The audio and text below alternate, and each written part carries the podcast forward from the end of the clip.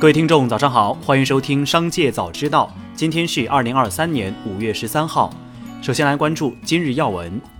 五月十二号，记者从 OPPO 公司获悉，出于商业考量，OPPO 决定即时起关停折库业务。OPPO 公司表示，这是一个艰难的决定，我们会妥善处理相关事宜。据了解，部分银行即将自下周一开始调整通知存款利率。某东部地区地方性商业银行人士表示，目前该行通知存款的利率将自下周一起将下调五十到五十五个基点。目前最终下调的幅度仍在商议中。上述人士告诉记者，此前该行七天通知存款利率可达百分之二点一，相对市场其他银行略高。此次则被要求下调，预计最终七天通知存款利率将降至百分之一点五五到百分之一点六。再来关注企业动态。五月十号，大众汽车董事长汉斯·迪特尔·波茨在德国柏林的股东大会上演讲时，差点被突如其来的蛋糕砸中。投掷者扔蛋糕前大叫了一声，波茨闻声迅速躲避，未被砸中。此外，会场内还有人大喊大叫，手中举着写有“大众强迫劳动”的标语。有一名女子脱衣露出背上写有的脏钱，最终和其他抗议者一并被保安带离了会场。特斯拉向国家市场监督管理总局备案了召回计划，自二零二三年五月二十九号起，召回生产日期在二零一九年一月十二号至二零二三年四月二十四号期间的部分进口 Model S、Model X、Model 三及国产 Model 三、Model Y 汽车，共计一百一十万四千六百二十二辆。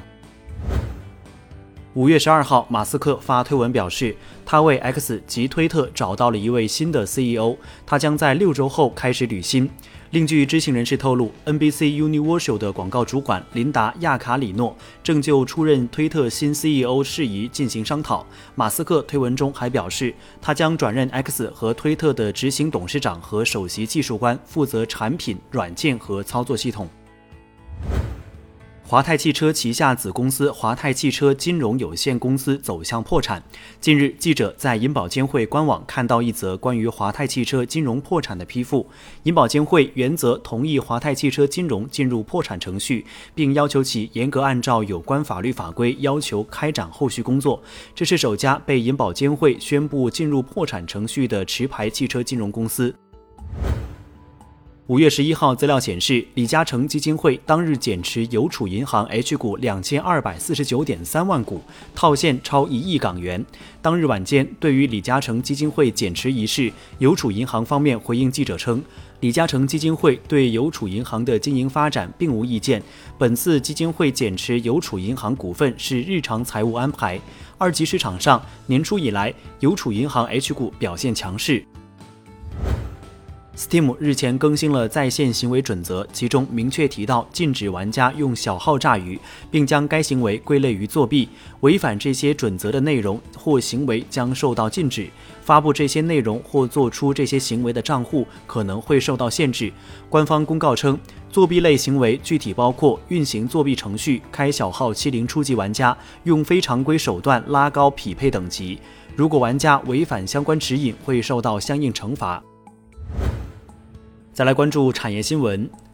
住房和城乡建设部部长倪虹表示，在深入推进试点和总结推广可复制经验基础上，我国将全面启动城市基础设施生命线安全工程，要开展城市基础设施普查，建立覆盖地上地下的城市基础设施数据库，找准城市基础设施风险源和风险点，编制城市安全风险清单。城市基础设施生命线是指城市的燃气、桥梁、供水、排水、供热、综合管廊等与城市功能和民众生活密不可分的城市基础设施，就像人的神经和血管，是城市安全运行的保障。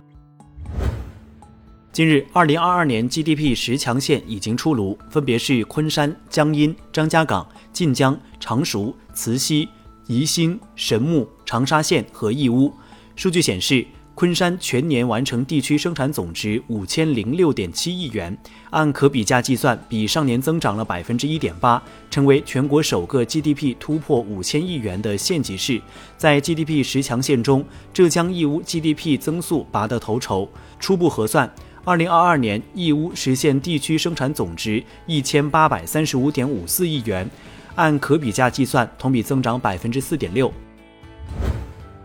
五月十二号，为健全多层次资本市场产品体系，丰富资本市场风险管理工具，证监会启动科创五十 ETF 期权上市工作。上市科创五十 ETF 期权，有利于吸引长期资金配置科创板，激发科创板创新活力，满足多元化的交易和风险管理需求，有助于继续发挥好科创板改革先行先试的示范引领作用，不断提升服务实体经济质效。科创五十 ETF 期权上市后，证监会将进一步完善风险防控机制，并根据市场运行情况改进优化，确保科创五十 ETF 期权稳健运行。